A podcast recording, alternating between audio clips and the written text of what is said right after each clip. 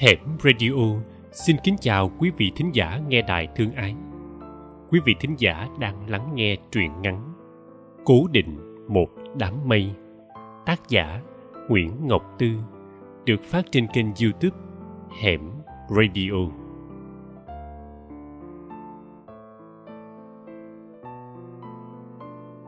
Cố định một đám mây.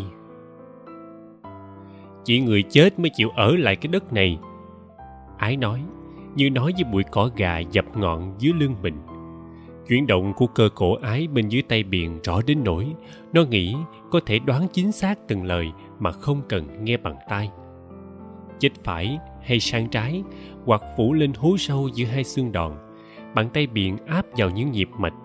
Tiếng nuốt nước bọt, luồng khí nóng trào ngược, dõi theo mọi chuyển động của sự sống bên trong Ái. Chỗ mạch ẩn bên dưới lớp da xanh đang đập từng nhịp mịn màng. Khoảng thời gian gần đây, nhịp đập bình thản ấy làm Biền tuyệt vọng. Phải Ái chữa, đôi mạch cổ đã nhảy múa loạn lên và cô sẽ mắc kẹt lại bìa nước mặn cùng đứa trẻ. Nắng liệm nhanh, vừa mới nãy thôi vẫn còn rình mò khu tha ma, làm nên những mảng bóng dao động trên thân thể đứa con gái khi thằng Biền rập rờn phủ lên người. Hơi lạnh và bóng tối không một chút do dự, chiếm lấy những thứ nắng vừa bỏ lại. Ở Nhị Tỳ suốt nhiều buổi chiều, Biền nhận ra đêm của bìa nước mặn khởi phát từ đây, từ những khe nứt của hàng trăm ngôi mộ, bóng tối tuôn ra lên láng. Những khe gạch bơ phờ cỏ dại còn là cánh cửa cho linh hồn dưới ấy ra vào. Hình dung đó khiến Biền thường nằm lên, dùng lưng bịt kín, mắc cười nghĩ tới cảnh con ma bên dưới đang dậm cẳng tức mình. Vài con ma ở khu mộ đá Biền quen lúc họ còn là người sống. Biền không còn làm mấy trò ghẹo ma đó trong những chiều gần đây. Nó nghĩ về những người chết thì không thể bỏ đi, như Ái cứa đi cứa lại, với sự phụ họa bằng sự im lặng tuyệt đối của thằng Thản nằm ngay bên dưới chỗ tụi Biền quấn nhau.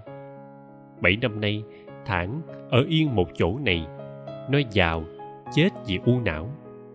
mười bốn tuổi, Thản làm nên mớ nghịch lý mà dân nước mặn không làm sao chấp nhận được.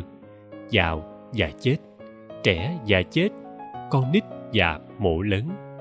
Bù đắp cho một cuộc đời ngắn ngủi của nó, người ta xây cho nó một ngôi mộ tráng lệ, ngói lợp, mái che, chung quanh ốp gạch men, bia đục từ đá hoa cương, nền mộ rộng đủ cho chục ngoài người ngồi bày tiệc. Trạc tuổi Biền, Thản là đứa duy nhất tỉnh bơ, không cồn cào tính chuyện rời khỏi mảnh đất hình ủ mối nằm tách biệt bởi một cửa sông, nhìn như bị thất lạc khỏi lục địa, trong tư thế sẵn sàng hiến thân cho biển. Đám thanh niên còn lại mỗi đêm nằm nghe tiếng còi xe ướt mềm quốc lộ, nghĩ một nơi chốn xa lạ nào đó mà tụi nó nay mai sẽ văng mình vào. Nhưng Ái sắp bị nuốt sống bởi một xứ sở xa đến nỗi chỉ nghĩ thôi cũng vô vọng. Đừng đi. Biền không chắc mình có thốt thành lời hay chỉ là ý nghĩ nhọn lên. Ái chẳng có vẻ gì nghe thấy. Giả dụ có nghe thì chuyện đó đã được định đoạt rồi, rất sớm, ở trong một cuộc tính toán mà Biền chẳng có cơ hội can dự vào. Sau đó đơn giản chỉ là báo tin. Đàn ông ở đó ăn trầu. Giọng Ái vô dị, ngón chân cái gại vào gan bàn chân cậu bạn. Biền nghĩ tới những cái lưỡi đỏ, hàm răng đỏ, dòm miệng đỏ. Một ngày nào đó chúng sẽ sụt khắp người Ái, làm ố thịt da cô bằng vị cay và chát của cốt trầu. Đi chung đi, Biền nói, mắt ngói nhanh về phía cuối Nhị Tỳ, nơi má nó nằm lùm lùm mộ đất, khó mà nhìn thấy chòm mộ nghèo khuất giữa những bụi xương khô. Vào giây phút cuối cùng của người đàn bà cả đời túng thiếu, bàn tay nắm chéo áo Biền lỏng dần. Bà thì thào, đừng bỏ má nghe. Biền thường cho rằng má nói trong mê sảng, và nó chẳng chịu trách nhiệm với cái gọi là di ngôn đó. Và mỗi lần rủ Ái trốn đi, nhưng cô bạn gái chưa bao giờ nghĩ ý tưởng ra đi cùng nhau là nghiêm túc. Cô không trề môi thì cũng cười khan. Đi đâu? Tính sao? Đâu cũng được. Biền không có kế hoạch nào. phải đi mới biết. Nó cố chống chế sự ê chề chát đặc ở chân răng. Nhưng chẳng phải ở cùng nhau thì mọi chuyện sẽ ổn sao? Biện nghĩ vậy. Lúc áp mặt vào cổ ái, nơi duy nhất nó không cắn xé trong những khoảnh khắc tuyệt vọng, thấy mình có cố vào sâu đến mức nào cũng không sao nhập hai đứa thành một khối. Dải da thịt non xanh của con nhỏ cứ rời ra, trôi đi. Ngờ là do nền đá hoa cương dát trên mộ nọ quá trơn, thử quắp nhau ở những ngôi mộ trơ bê tông hoặc gạch dán đã nứt lở, giữ ái bằng mọi cách, nhưng Biền vẫn cảm giác cô đang chuội khỏi nó. Suốt cả tuổi mười chín, Biền chỉ loay quay mỗi một việc, cố định ái vào mình. Suốt những đứa trẻ rao dài xóm chuyện nó và ái cặp nhau, Biền đánh dấu lãnh thổ bằng những câu giả như vô tình tiết lộ lúc ngà say, về cái rúng thơm, nốt ruồi cuối xương cụt của bạn gái. Đám trai xóm dần dạt ra khỏi ái. Nhưng ý nghĩ cô bạn là của mình chỉ ẩn hiện những lúc Biện đặt bàn tay cục cằn chiếm hữu cánh cổ muốt của cô bạn. Bàn tay không bao giờ ngủ, canh giữ đứa con gái với sự si mê gần như độc lập với Biện. Và bàn tay cũng nuôi giấu nỗi tuyệt vọng riêng.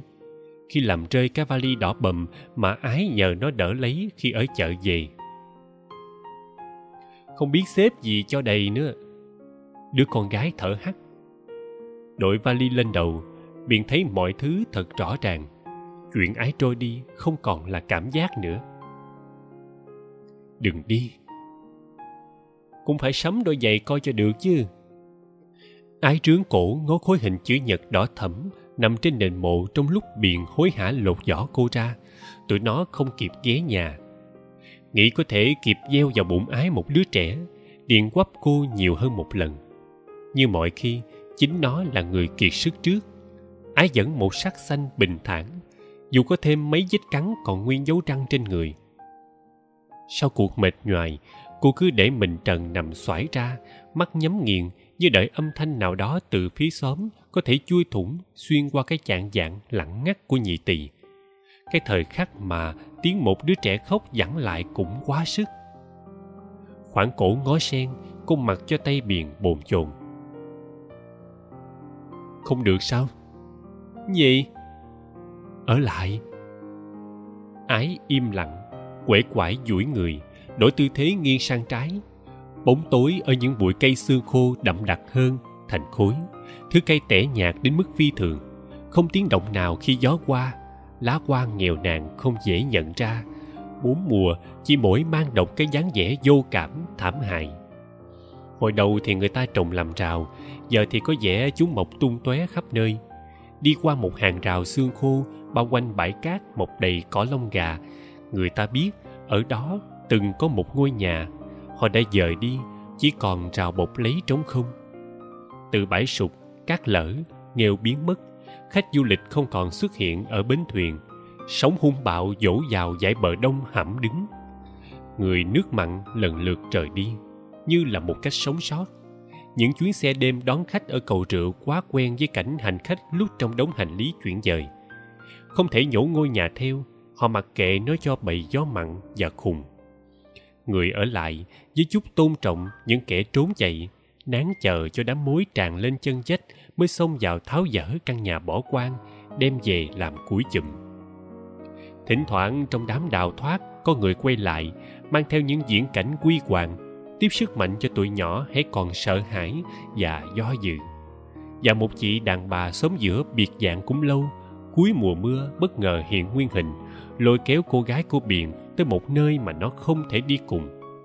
Không cần nói gì, chị ta thuyết phục ái bằng sự lấp lánh của mình. Qua đó kiếm tiền dễ như không. Chị cười trong tiếng trang sức khua. Dân nước mặn chỉ biết xứ sở nọ qua một bộ phim cũ nhiều chiếu trên truyền hình, về một xóm vắng nơi người đàn ông mù sống cùng với đứa trẻ bị dì ghẻ bạo hành, một người đàn bà bị xua đuổi trong quá khứ, cùng với cô gái dở dại dở điên.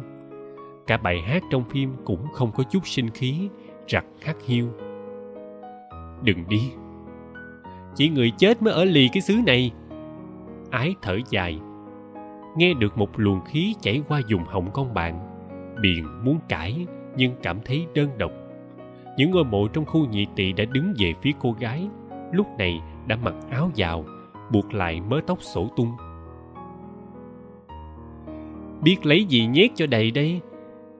Ái nói, khẩy chân vào cạnh vali, thõng tay bỏ đi trước. Biện sẽ là người vác khối trống trỏng đó, lúc cút đưa đến tận đầu trào. Liệu lắm thì chỉ tới cổng. Nó không được chào đón trong nhà Ái. Họ chưa quên những vụ ẩu đả giành nghêu của bìa nước mặn thời Hoàng Kim mà cha Biền đã gây không nể tình, cắm lên người họ dài ba vết sẹo. Đêm đã no căng, đến phía bên kia trảng cát. Đi sau Ái, Biền không còn thấy rõ vùng gáy cô bạn với mớ tóc con giả dười và nốt ruồi son mọc ngay đầu hõm lưng. Ái cũng như những cây xương khô đã ẩn mình hoàn hảo vào đêm tối, đến nỗi khó phân biệt. Không nhờ mùi mồ hôi Ái đậm nhạt theo gió, Biền nghĩ cô đi lạc rồi. Vượt qua khỏi vùng tối thẳm này là ngày mai, thời hạn Ái bỏ đi gần lại. Mai, Biền dẫn ra bến đò ngồi chờ khách, nghe ông già bán nước mía than vãn, giờ không còn nhớ khách du lịch trông như thế nào. Họ có bốn hay ba chân. Suốt năm nay, Biền lì lợm ngồi đó với chiếc đò máy bạc đi, thuyết phục Ái cùng người nhà cô và cả chính mình rằng nó có một công việc khá ổn, thêm cả chục ngoài dòng khoai lang ngoài vườn đang xuống cũ, và nhà của nó trụ được giông gió phải đến chục năm nữa mới phải sửa sang. Giờ Biền biết ra bến đò ngồi còn ý nghĩa gì, bởi sự thật chỉ người chết mới chịu ở lại bìa cát mặn này.